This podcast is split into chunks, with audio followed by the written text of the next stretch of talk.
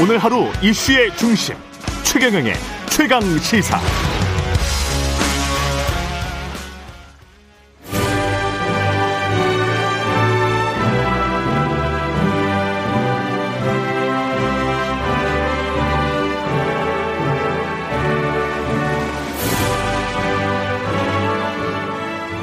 네, 전국의 가장 뜨거운 현안을 여야 의원 두 분과 이야기 나눠보는 최고의 정치 오늘도 여야 의원 두 분 나오셨습니다. 더불어민주당 진성준 의원님 나오셨습니다. 안녕하십니까? 네, 안녕하세요. 예, 국민의힘 송일종 의원님 나오셨습니다. 안녕하십니까? 네, 안녕하십니까? 예, 최경룡의 최강 시사 유튜브에 검색하시면 실시간 방송 보실 수 있습니다. 스마트폰 콩으로 보내시면 무료고요.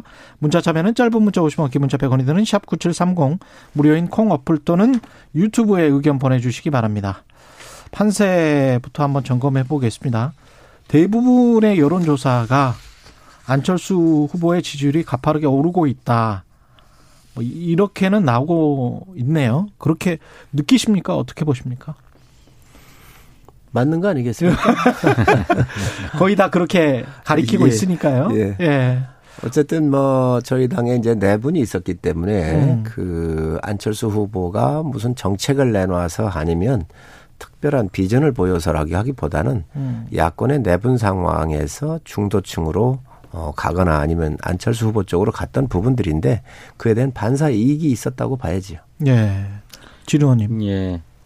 어, 보수 유권자들이 어, 윤석열은 안 되는 거 아니냐 이렇게 생각을 하면서 에, 안철수 후보 지지로 어, 이동하고 있는 것으로 보입니다. 보수 유권자들이 이동을 하는 겁니까? 아니면 2030이라는 세대가 이동을 하는 겁니까? 어떻게 보세요? 성원님? 세대 이동이 많지요. 세대 이동이 많다. 우리 진 의원님은 뭐 윤호 윤 후보에 대해서는 뭐 반대당이니까 뭐 그렇게 말씀하시는 것 같고 예. 어, 아니, 세대 이동 내지는 중도층이 좀 이탈- 이탈을 했다고 봐야지요. 예. 그러니까 정권 교체를 바라는 보수 유권자들이 있는데 음. 그 중에 20대의 젊은 청년들도 특히 남성을 중심으로 해서 상당히 있지요. 음. 그분들이 에, 윤석열로 안 되는 것 아니냐. 또 거기가 큰 비중을 차지하고 있는 사실이지만 다른 연령대에서도 마찬가지로 나타납니다. 예. 아, 여론조사를 꼼꼼히 보면 60대 이상 아, 그야말로 전통적인 보수 유권자들 사이에서도 어, 이탈해가지고 안철수 쪽으로 좀 이동하는 양상이 나타나고 있거든요. 이제 이런 추세가 지속되면 선거 구도가 바뀌는 것이기 때문에 그동안에는 양자 구도가 될 것이다 이렇게 봤는데 삼자 구도로 재편될 수도 있기 때문에 예. 에, 뭐 국민의힘도 아주 뭐 긴장한 상황에서 상황을 보고 있을 것이고 또 저희 민주당도. 당도 네. 뭐 예의 주시하고 있는 그런 상황입니다. 삼자 구도로 재편될 가능성은 높습니까? 어떻게 보세요? 시간이? 지나면서 우리가 서울시장 선거할 때 보면 예. 어, 안철수 후보와 저희 후보가 처음에는 굉장히 게임이 안 됐었지요. 안철수 후보가 제일 높았지요. 음. 당선 가능성도 높았고 그렇지만 이제 선거라고 하는 것은 당대 당의 진영적 개념이 상당히 크거든요. 예. 어, 그러다 그러면서 그 이동들이 또 하는 우리가 모습을 봤는데 음. 지금은 저희 당에 이제 내분이 수습 단계에 있고 또 상당 부분이 이제 마무리가 됐기 때문에 아마 제가 봤을 때는 어 안철수 후보 쪽으로 몰려간 게 맞지만 또 여러 가지 흐름을 좀 볼 거예요. 그래서 어 아마 진 의원님 말씀하시는 것처럼 음. 어, 삼자 구도라고 하기보다는 저희가 내놓는 비전이나 정책들 그리고 후보의 여러 가지 그 캠페인 방식에 따라서 어, 일정, 부- 어, 상당 부분 다시 이제 회귀할 수 있지 않겠나 기대를 갖고 있습니다. 저는 그 2030이라고 이렇게 세대별로 물론 이제 이 뚜렷하게 민주당 편 또는 국민의힘 편 이거는 어떤 30% 정도의 유권자는 확실히 그런 것 같은데 20대 같은 경우는 2대 남, 2대녀 이래가지고 무슨 청크 단위로 한 무리가 이 사람들은 어떤 어 그 투표의 성향을 가지고 있기 때문에 이런 정책을 하면 끌려오고 아니면 나가고 이런 게 있습니까? 실제로 아니면 굉장히 좀 개별적인 왜냐하면 밀레니얼 세대라는 게 굉장히 개별적인 사람들이거든요. 개인을 굉장히 강조하고 네. 그래서 그 이대남이나 이대녀 20대를 이렇게 한 무리로 집단으로 놓고 선거 전략을 짜는 게 맞나 그런 생각도 들어요. 밀레니얼 세대 특징에는 안 맞는 것 같기도 하고요. 네, 그 많은 사회학자들이 어, 우리 청년 세대들이 세대의 공통 경험이라고 할 만한 게 없다. 예. 그래서 아까 말씀하신 것처럼 어 사회 현상에 대한 판단이나 이런 것들도 다 아, 개인적이고 제각각이다. 음. 그래서 집단적인 어떤 세대 경험 같은 것이 없기 때문에 그걸 집단으로 자꾸 묶어가서는 안 된다. 그런 만큼 이슈나 정책에 대한 반응이 다 제각각으로 나타난다. 이런 평가들을 많이 해주세요. 근데 이제 그럼에도 불구하고 어 커뮤니티를 중심으로 해서는 에, 그렇게 뭐 젠더 갈등 문제라든지 예. 또는 뭐 중국에 대한 뭐 반중 정서라든지 또는 북한에 대한 반대 정서라든지 이런 것들이 좀 광범위하게 있는 것은 사실인 것 같습니다. 음. 지금 윤석열 후보가 최근에 뭐 여성가족부를 폐지하겠다더니 예. 또는 무슨 뭐 멸치와 콩을 사면서 예. 어뭐 멸공. 멸공 예. 뭐 이런 이미지를 주려고 하는 것도 다 그런 어 남초 커뮤니티에서 보이는 20대 청년 남성 음. 들의 지지를 회복하겠다라고 하는 선거 전술이라고 생각합니다. 이 선거 전술이 맞습니까? 20대 남성을 향한 여성가족부 폐지랄지 멸공 뭐 이거는 어, 이준석 대표가 당대표가 될 때에 예. 어, 비교적 어, 이대남의 지지를 많이 받았었죠. 음. 그런 그 경험치가 있고 또 20대의 그 여러 가지 시대 흐름에서 볼 때는 가장 중요한 가치를 공정의 가치로 보지 않겠습니까? 예. 어, 멸공 지금 우리 진 의원님 말씀을 하셨는데 사실 저희 세대는 뭐 익숙한 그런 이야기지요. 그렇지만 이 단어 자체에 가지는 의미가 우리가 잘 봐야 된다고 생각을 합니다. 이 단어를 향수를 불러일으키거나 이런 문제가 아니고 음. 지금 인스타그램에서 올렸었던 거에 대한 검열에 대한 문제 아닌가요? 출, 저, 이 표현의 자유에 대한 검열에 대한 문제 아니겠습니까? 정영진 부회장이 그렇습니다. 예. 그렇게 하고 지금 공수처 검열을 그러면 마크 주커버그가 자, 검열을 그리고 아니 어찌 됐든 예. 그게 뭐 미국에서 했든 한국 법인이 했든 간에 지금 현재 또 공수처가 예를 들면 모 신문사의 편집국에 카톡방까지 다 뒤지고 있고 이런 여러 가지 현상을 함께 바라보면서 음. 우리가 이 부분에 대해서 이 검열하고 있는 지금 이 사태에 대해서 가지는 여러 가지 그 흐름을 좀 우리가 볼 필요가 있다 이렇게 생각을 하고요. 어쨌든 어 지금 20대가 갖고 있는 그러한 공정에 대한 가치를 우리가 굉장히 중요하게 봐야 되는데 과연 이러한 그 20대가 볼 때에 남녀에 대한 공정의 개념으로 봤었을 때 이게 맞는 것인가에 대한 그러한 표의 흐름이 분명히 있는 것 같습니다. 무슨 말씀인지 잘 모르겠는데 음. 뭐 검열을 문제 제기하면서 왜 멸공을 얘기하는지는 잘 모르겠어요. 근데 말씀하신 것처럼 어 이게 단순히 국민의힘 당 내부에서의 어떤 분열, 분쟁 이런 것 때문에 이탈한 게 아니고요. 윤석열 후보가 가지고 있는 근본적인 한계가 아, 문제의 핵심입니다. 어, 윤석열 후보는 어, 본인의 부인이나 또 장모, 일가족 비리에 대해서 어, 대단히 이중적인 모습을 보였거든요. 어, 잘 아시는 것처럼 그 가족 비리 의혹이 추미애 전 장관의 수사 주의로 수사가 재개됐고 윤석열 후보가 검찰에 있을 때에는 무혐의 처분되고 또 수사가 이루어지지 않은 것이 검찰을 떠나자마자 어, 유죄가 되고 또 수사가 막 이루어지고 이런 상황 아닙니까?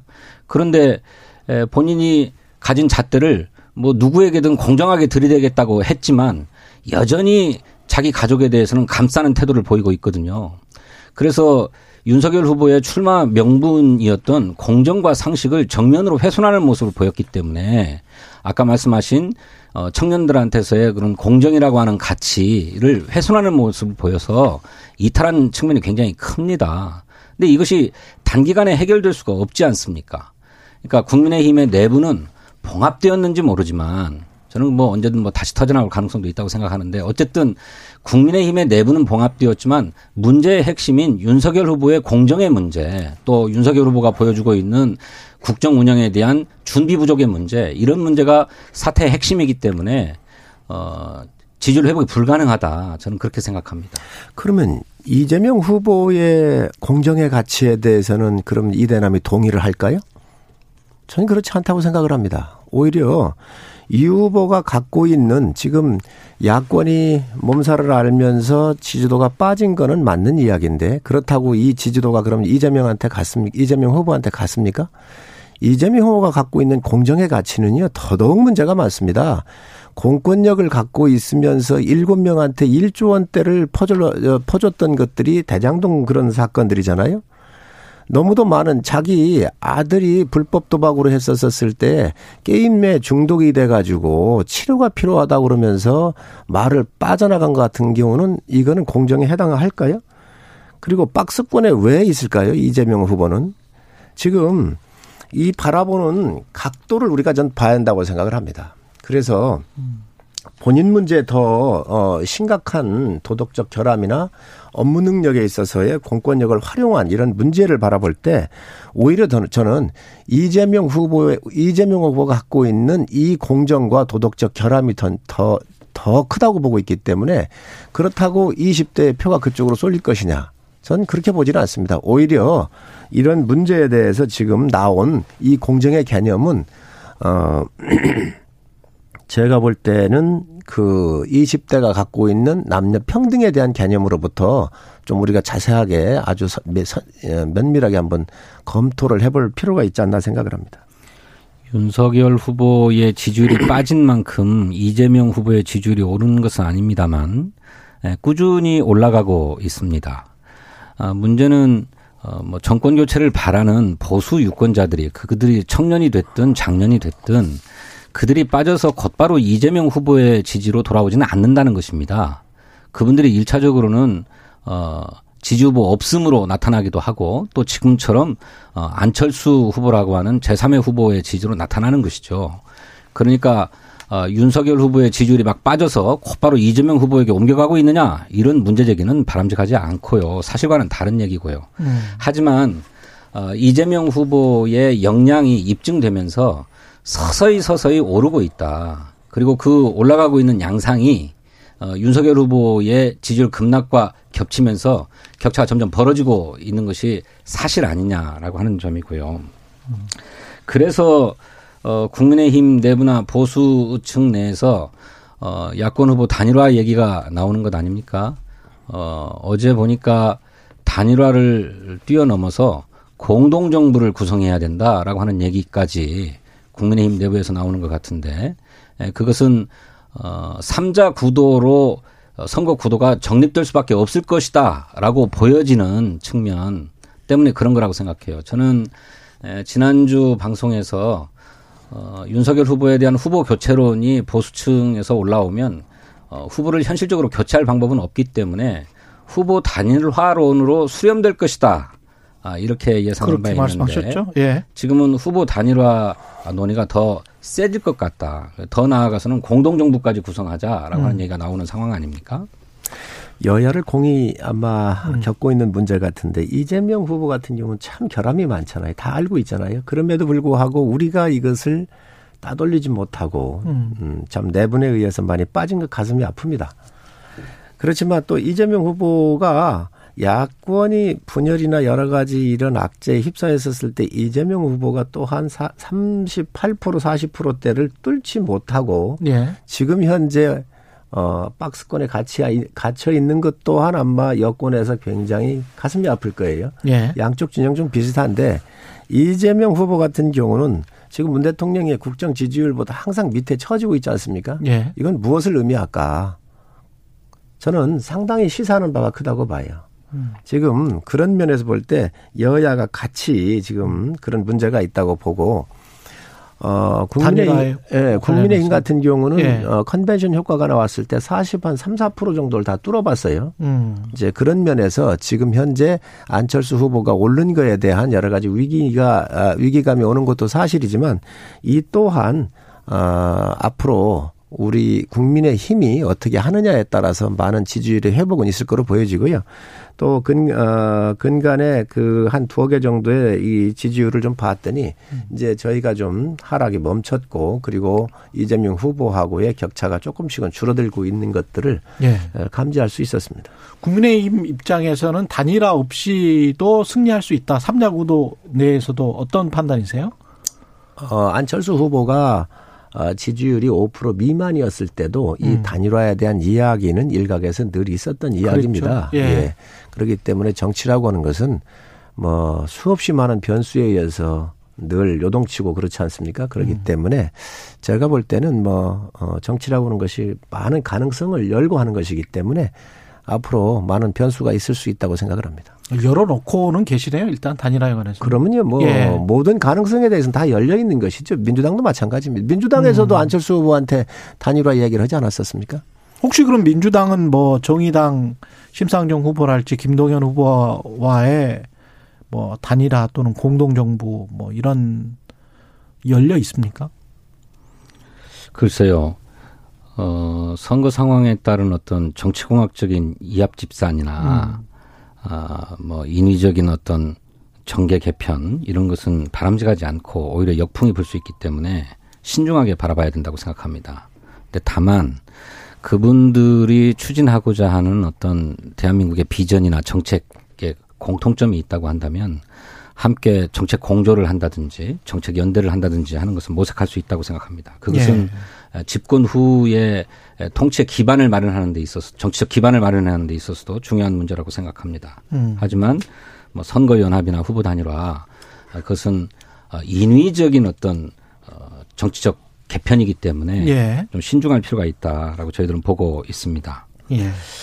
정책 이야기 좀 해볼까요? 아니 그렇게 예. 따지면 뭐 열린민주당하고는 합치질 않았습니까? 아 열린민주당. 이- 뭐 이미 지금 저저저 같은 당원 정당 갖고? 있잖아요. 예. 옛날에? 출발할 때 뭐라 그랬어요? 네. 총선할 때 뭐라 그랬어요? 어떤 경우에도 합칠 수 없다고 이해찬 대표가 얘기했던 사항들이에요. 그리고 여기는 열린민주당은 조국 수호당이었습니다.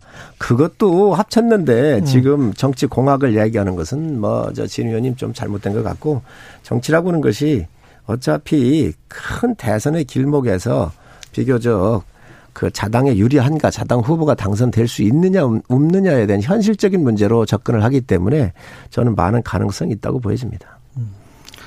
그 열린민주당은 저희 민주당에서 공천을 받지 못한 분들이 나가가지고 중심이 돼서 만들어졌고 또 당시에는 지역구 선거보다도 열린민주당하고는 비례대표 선거에서 그 각축을 벌이고 있는 상황이었기 때문에 자당을 위한 어, 레토릭이었죠.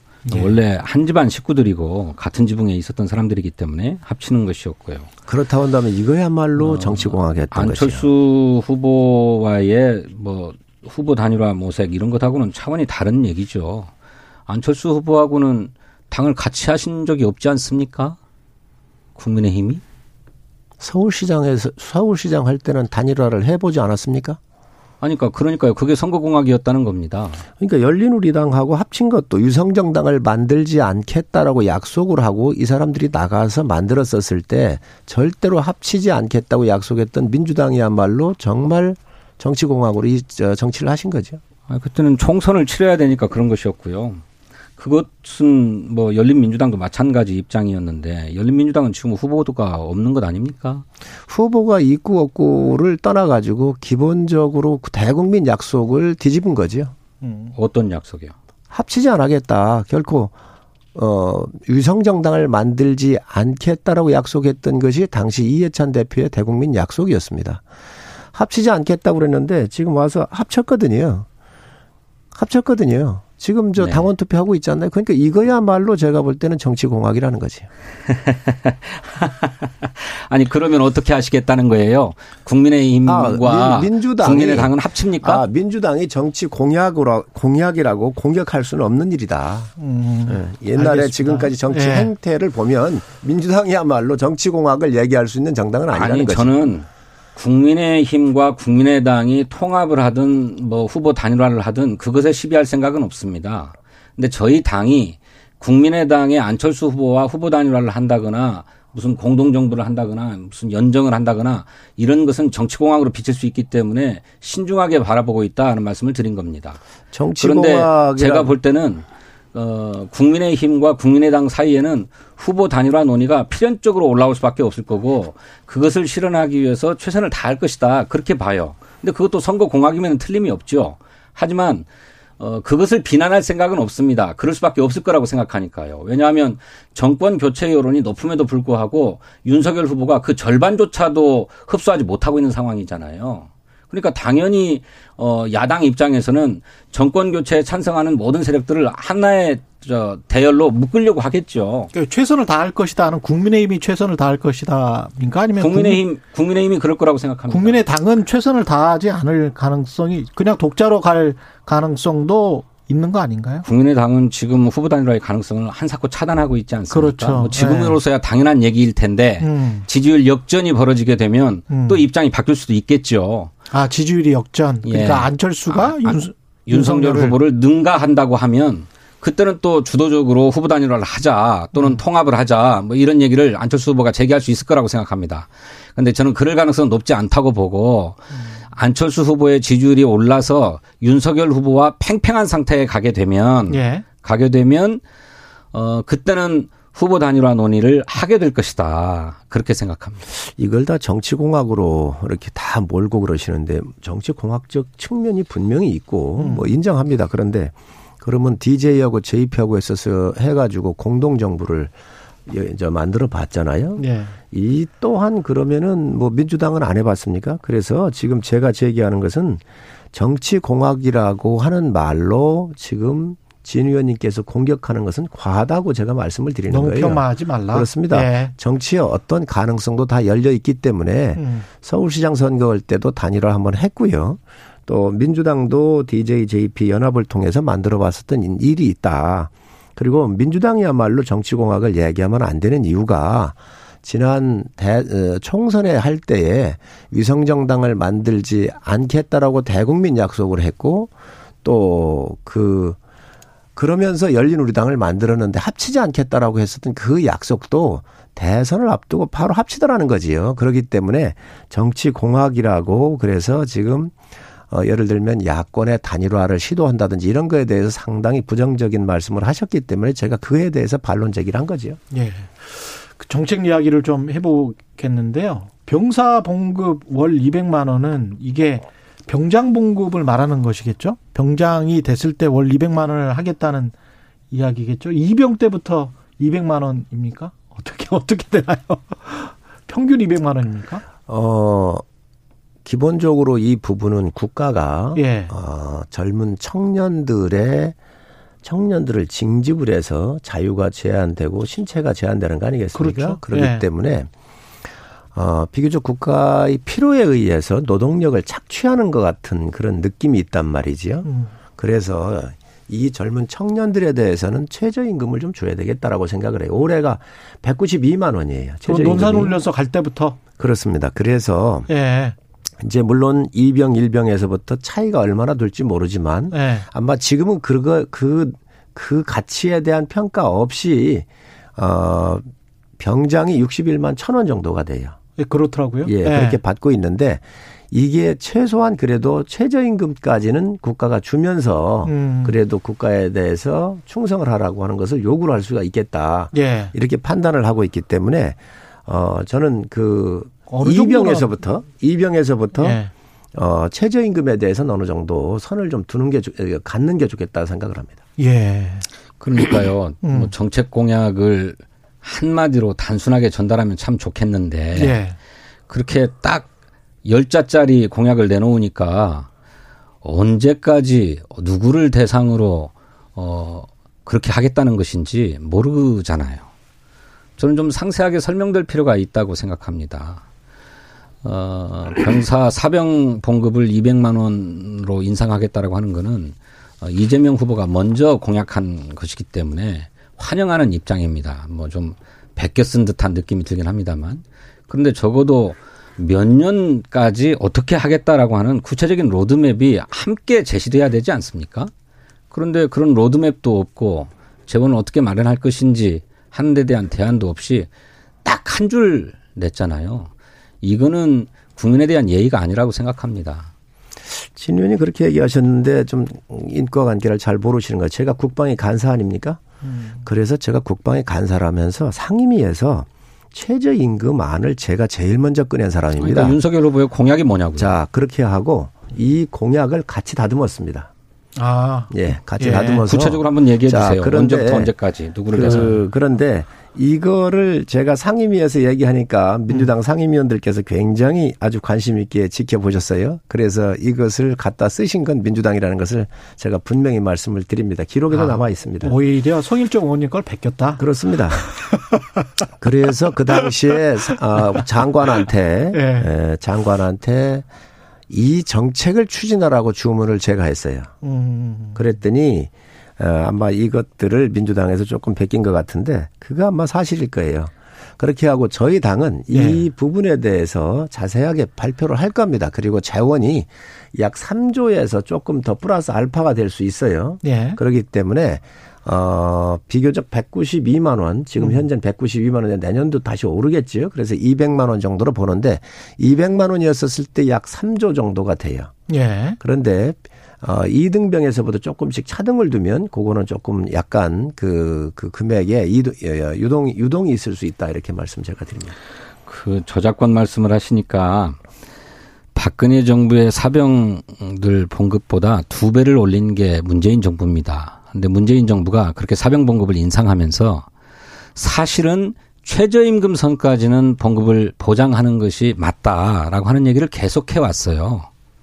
그렇지만 국가 재정 형편이 그렇게 다 되지 못하니까 우선 두 배 인상하겠다 해가지고 현 수준에 이른 것 아닙니까? 그런데 무슨 성일종 의원님 저작권이 있는 것처럼 말씀을 하십니까?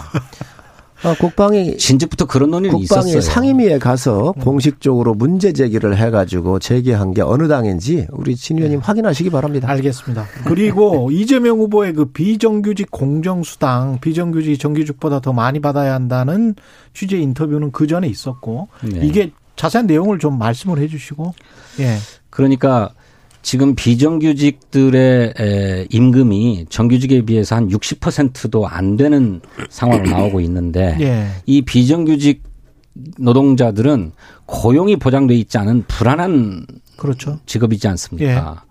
그러니 오히려 이분들에 대한 아 임금이 더 높아야 된다. 음, 그래서 어 비정규직에 대해서 임금을 높여주면 음. 얼마든지 본인의 선택으로 비정규직 노동을 선택해서 할 수 있고 기업 입장에서도 음, 상시적인 업무들을 위해서라면 정규직을 채용하는 것이 훨씬 더 예. 어, 이익이 되기 때문에 에, 고용 안정을 기하면서도 동시에 고용 유연성까지도 확보할 수 있는 정책이다. 예. 그것이 노동 정책에 있어서 공정한 게 아니냐라고 하는 구상인 것입니다. 근데 이걸 시장에서 받아 줄 수 있을까요? 이거는 병사 월급하고는 좀 다, 다른 거라서 어떻게 보십니까?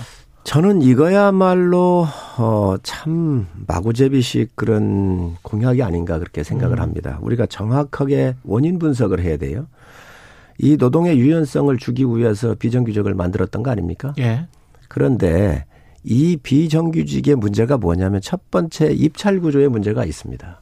음, 과도한 경쟁을 통해서 하다 보니까 저가로 이 수주를 해서 실질적인 저, 지- 어, 실제로 지급해 줘야 되는 이 금액보다 낮게 형성되는 경우가 있고요. 또 하청 구조에서 문제가 있는데 이 원청사들이 비교적 자기한테 불리한 것들을 다 하청을 준단 말이죠. 그래서 네. 여기에는 위험 수당을 더 주어 가지고 원청사들이 들어가기 싫어하는 음. 이 위험 지역에 대해서 더 임금을 충분히 그만큼 보상을 해주면 됩니다. 알겠습니다. 이런 위험. 수당에 대해서 고민을 안 하고 이 공정 수당이라고 하는 것은 굉장히 좀 선거적 공, 최고의 정치 선거 공항이라고 생각합니다. 성일정 의원 더불어민주당 진성준 의원이었습니다.